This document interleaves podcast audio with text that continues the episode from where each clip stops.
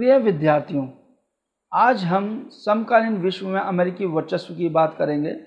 हम देखेंगे कि अमेरिका का वर्चस्व 25 दिसंबर उन्नीस सौ इक्यानवे के यूएसएसआर के विघटन के बाद शुरुआत हो जाती है और विश्व में सिर्फ़ एक ही महाशक्ति रह जाता है अमेरिका। हमने देखते हैं कि 1990 के अगस्त के महीने में इराक ने कुवैत पर हमला कर दिया और बड़ी तेज़ी पर उस पर अधिकार जमा लिया।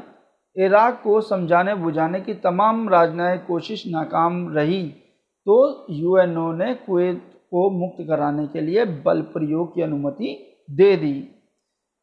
शीत युद्ध के दौरान ज़्यादातर मामलों में चुप्पी साध लेने वाला संयुक्त राष्ट्र संघ के लिहाज से ये एक नाटकीय फैसला था। अमेरिकी राष्ट्रपति जॉर्ज बुश ने इसे नई विश्व व्यवस्था की संज्ञा दी कि भाई वो अमेरिका की बात मान गया, ये बहुत बड़ी बात है यूएनओ क्योंकि हम देखते हैं कि यूएनओ में पाँच परमानेंट मेंबर हैं और पाँचों के पास वीटो पावर है। उनमें से कोई एक भी मेंबर किसी काम के लिए मना कर देता है तो वो काम नहीं होता। मगर इराक पर अटैक करने के लिए यूएनओ ने अपनी सहमति दी।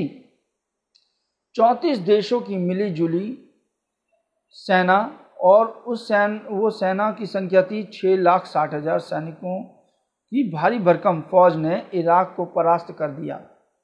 इसे हम प्रथम खाड़ी युद्ध के नाम से जानते हैं। प्रथम खाड़ी युद्ध जो था 1990 में हुआ और इराक पर अटैक किया गया। किसके द्वारा? अमेरिका के द्वारा। यूएनओ ने इस सैनिक अभियान को ऑपरेशन डेजर्ट कहा इस, ये एक तरह से अमेरिकी सैनिक अभियान ही मान सकते हैं, क्योंकि ये छः लाख साठ हज़ार सैनिकों में सेवेंटी फाइव परसेंट जो सैनिक थे, वो अमेरिका के ही थे। और जिसका नेतृत्व अमेरिकी जनरल नॉर्मन शार्जवर्कव ने किया। प्रथम खाड़ी युद्ध को इराक के राष्ट्रपति सद्दाम हुसैन ने सौ जंगों की एक जंग कहा था, परंतु इराक फिर भी हार गया। उसे कुवैत से हटने पर मजबूर होना पड़ा। अमेरिका ने इस युद्ध में आधुनिक, प्रौद्योगिकी यानी टेक्नोलॉजी का प्रयोग किया। बड़े विज्ञापनीय अंदाज में अमेरिका ने इस युद्ध में तथाकथित स्मार्ट बमों का प्रयोग किया। इसके चलते कुछ परिवेक्षक परिवेक्षक को बोलते हैं जो देखने वाले होते हैं, ने इसे कंप्यूटर युद्ध की संज्ञा दी। इस युद्ध को, इस युद्ध की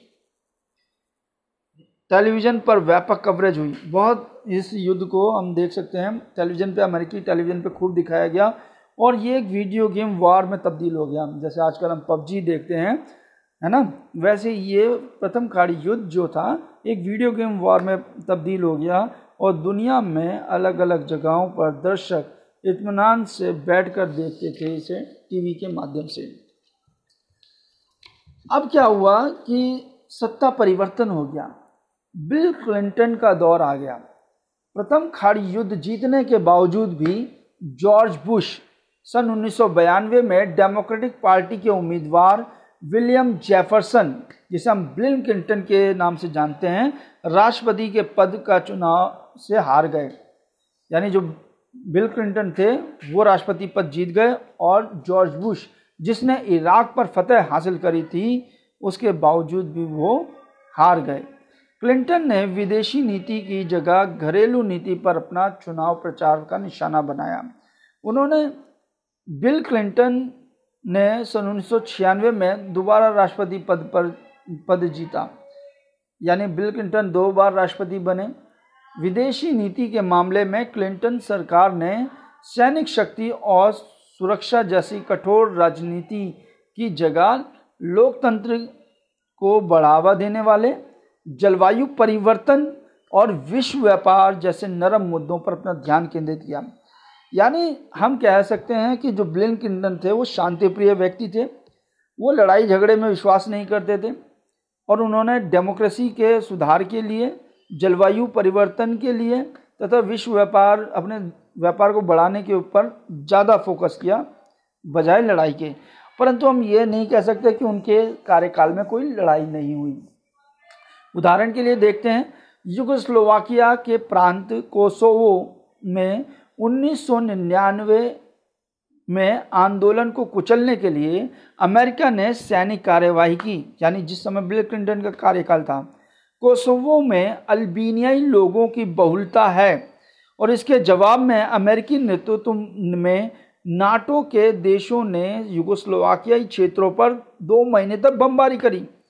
जो कोसोवो क्षेत्र है, युगोस्लोवाकिया में, वहाँ पे अल्बीनियाई लोगों की मेजोरिटी है। और वहाँ पे अमेरिका का जो सैनिक संगठन था, नाटो, उसने बमबारी करी उस आंदोलन को दबाने के लिए। स्लावोदन मिलोस्चिक की सरकार गिर गई और कोसोवो पर नाटो की सेना काबिज हो गई। यानी जो युगोस्लोवाकिया की जो सरकार थी, वो गिर गई और वहाँ पे अमेरिकी सेना का कब्जा हो गया। ब्लिन क्लिंटन के दौर में दूसरी बड़ी सैनिक कार्रवाई हम जब देखते हैं, केनिया, ये अफ्रीकी कंट्री है, उसकी राजधानी नरोबी और दर इस्लाम तंजानिया, है ना? तंजानिया के अमेरिकी दूतावास हो। अमेरिकी दूतावास दूतावास वहाँ बोलते हैं जहाँ राजनायक बैठते हैं। अगर हम साधारण भाषा में बोलें, जैसे वीज़ा लगाने वाला जगह होती है, किसी कंट्री में हम जाते हैं तो उसके दूतावास होते हैं। वो अपनी कंट्री में अलाउ करते हैं। तो हम ये देखते हैं कि नोरोबी यानी केनिया और दरअसलाम यानी तंजानिया में अमेरिकी दूतावासों पर बमबारी के जवाब में सन उन्नीस सौ अट्ठानवे में उन्होंने कार्रवाई की। अति इस्लामिक विचारों से प्रभावित आतंकी संगठन जो था, अलकायदा, इसका नाम तो हम सभी जानते हैं, अलकायदा, जो ओसामा बिन लादिन का आतंकी संगठन था। अलकायदा को इस बमबारी का जिम्मेदार ठहराया गया। इस बमबारी के कुछ दिनों के अंदर राष्ट्रपति क्लिंटन ने ऑपरेशन इनफाइनाइट रचने का आदेश दिया कि भाई उसने कहा कि अमेरिकी दूतावासों पर बम गिराए जा रहे हैं, ये अलकायदा वाले, इन अलकायदा वालों को ख़त्म करना चाहिए। और उसके लिए क्या करना चाहिए? हमें ऑपरेशन इनफाइनाइट शुरू करना चाहिए। इस अभियान के अंतर्गत अमेरिका ने सूडान, जो अफ्रीकी कंट्री है, और अफ़गानिस्तान के अलकायदा के ठिकानों पर कई बार क्रूज मिसाइल से हमला किया। इसके लिए अमेरिका ने कभी भी यूएनओ की परवाह नहीं की। अब अब एक घटना देखते हैं नाइन इलेवन की, जो हम सब जानते हैं, और आतंकवाद के विरुद्ध विश्वव्यापी युद्ध की शुरुआत हुई। 11 सितंबर 2001 के दिन विभिन्न अरब देशों के 19 अपहरणकर्ता यानी अपहरणकर्ता बोलते किडनैपर्स ने उड़ान भरने के चंद मिनटों के बाद चार अमेरिकी व्यावसायिक विमानों पर कब्जा कर लिया। अपहरणकर्ता यानी जो किडनैपर्स इन विमानों को अमेरिका की महत्वपूर्ण इमारतों से टकराना चाहते थे। दो विमान न्यूयॉर्क स्थित वर्ल्ड ट्रेड सेंटर। बड़ी ऊँची बिल्डिंग थी ये वर्ल्ड ट्रेड सेंटर और व्यापार चलता था अमेरिका का इसमें। वर्ल्ड ट्रेड सेंटर के उत्तरी और दक्षिणी टावर से टकराया। दो प्लेन जो थे, चार में से दो प्लेन, एक तो उत्तर, उत्तरी टावर की साइड ले गए और दूसरा दक्षिणी टावर की साइड ले गए और उसको भिड़ा दिया, जिससे वो टावर टूटा और साथ के साथ बहुत सारे लोग मरे। तीसरा जो विमान था, उन्होंने पेंटागन में टकराया। पेंटागन अमेरिका का रक्षा विभाग है हेडक्वार्टर है, मुख्यालय है, वहाँ पे उन्होंने उस प्लेन को लगाया प्लेन को टकराया पेंटागन में और पेंटागन में अमेरिकी रक्षा विभाग का मुख्यालय है। चौथा जो विमान था, वो अमेरिकी कांग्रेस, जिसे हम संसद के नाम से जानते हैं, अमेरिकी पार्लियामेंट से टकराने की कोशिश कर रहे थे, मगर वो टकरा नहीं पाया है। लेकिन वह पेनिसल्वेनिया के एक खेत में जा गिरा। इस हमले को 9/11 कहा जाता है। अमेरिका के, अमेरिका में महीने की, महीने को तारीख से पहले लिखने का चलन है। इस हमले में लगभग तीन हज़ार व्यक्ति मारे गए। अमेरिका ने इस घटना की तुलना सन 1814 और 1941 की घटनाओं से की।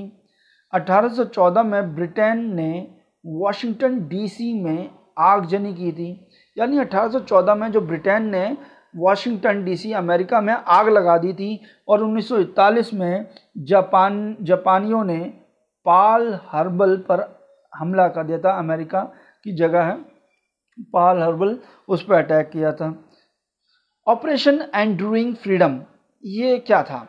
ऑपरेशन एंड्यूरिंग फ्रीडम आतंकवाद के विश्वव्यापी युद्ध के अंग के रूप में अमेरिका ने ऑपरेशन एंड्यूरिंग फ्रीडम चलाया। ये अभियान उन सभी के खिलाफ चला जिन पर 9/11 का शक था, जिन्होंने उन्हीं व्यक्तियों के ऊपर चला जिस पर ऐसा लग रहा था कि इसने नौ नाइन इलेवन की घटना को अंजाम दिया था। इस अभियान में मुख्य निशाना अलकायदा और अफ़गानिस्तान के तालिबान शासन को बनाया गया। अमेरिका सेना ने पूरे विश्व में गिरफ्तारियाँ की।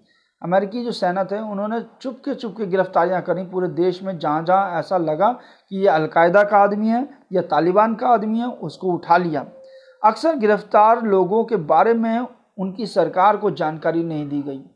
मान लीजिए, इंडिया से उठा लिया किसी को किसी को पाकिस्तान से उठा लिया, किसी को बांग्लादेश से उठा लिया, मगर उस सरकार को नहीं मालूम, उस राज्य को नहीं मालूम कि ये व्यक्ति गया कहाँ। और उसको किडनैप करके है क्यू, क्यूबा में।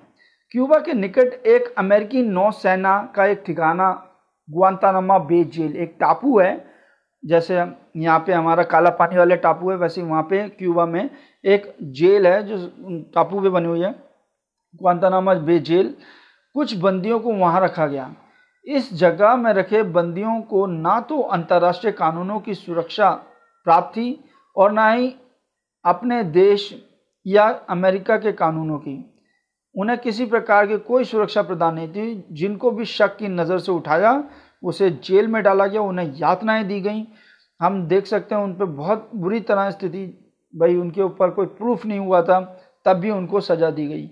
यूएनओ के प्रतिनिधि तक को इन बंदियों से मिलने की अनुमति नहीं थी। जो यूएनओ के प्रतिनिधि थे, उन लोगों को भी इन कैदियों से मिलने की अनुमति नहीं थी। आज का इतना ही। आगे हम फिर मिलेंगे। तब तक के लिए धन्यवाद।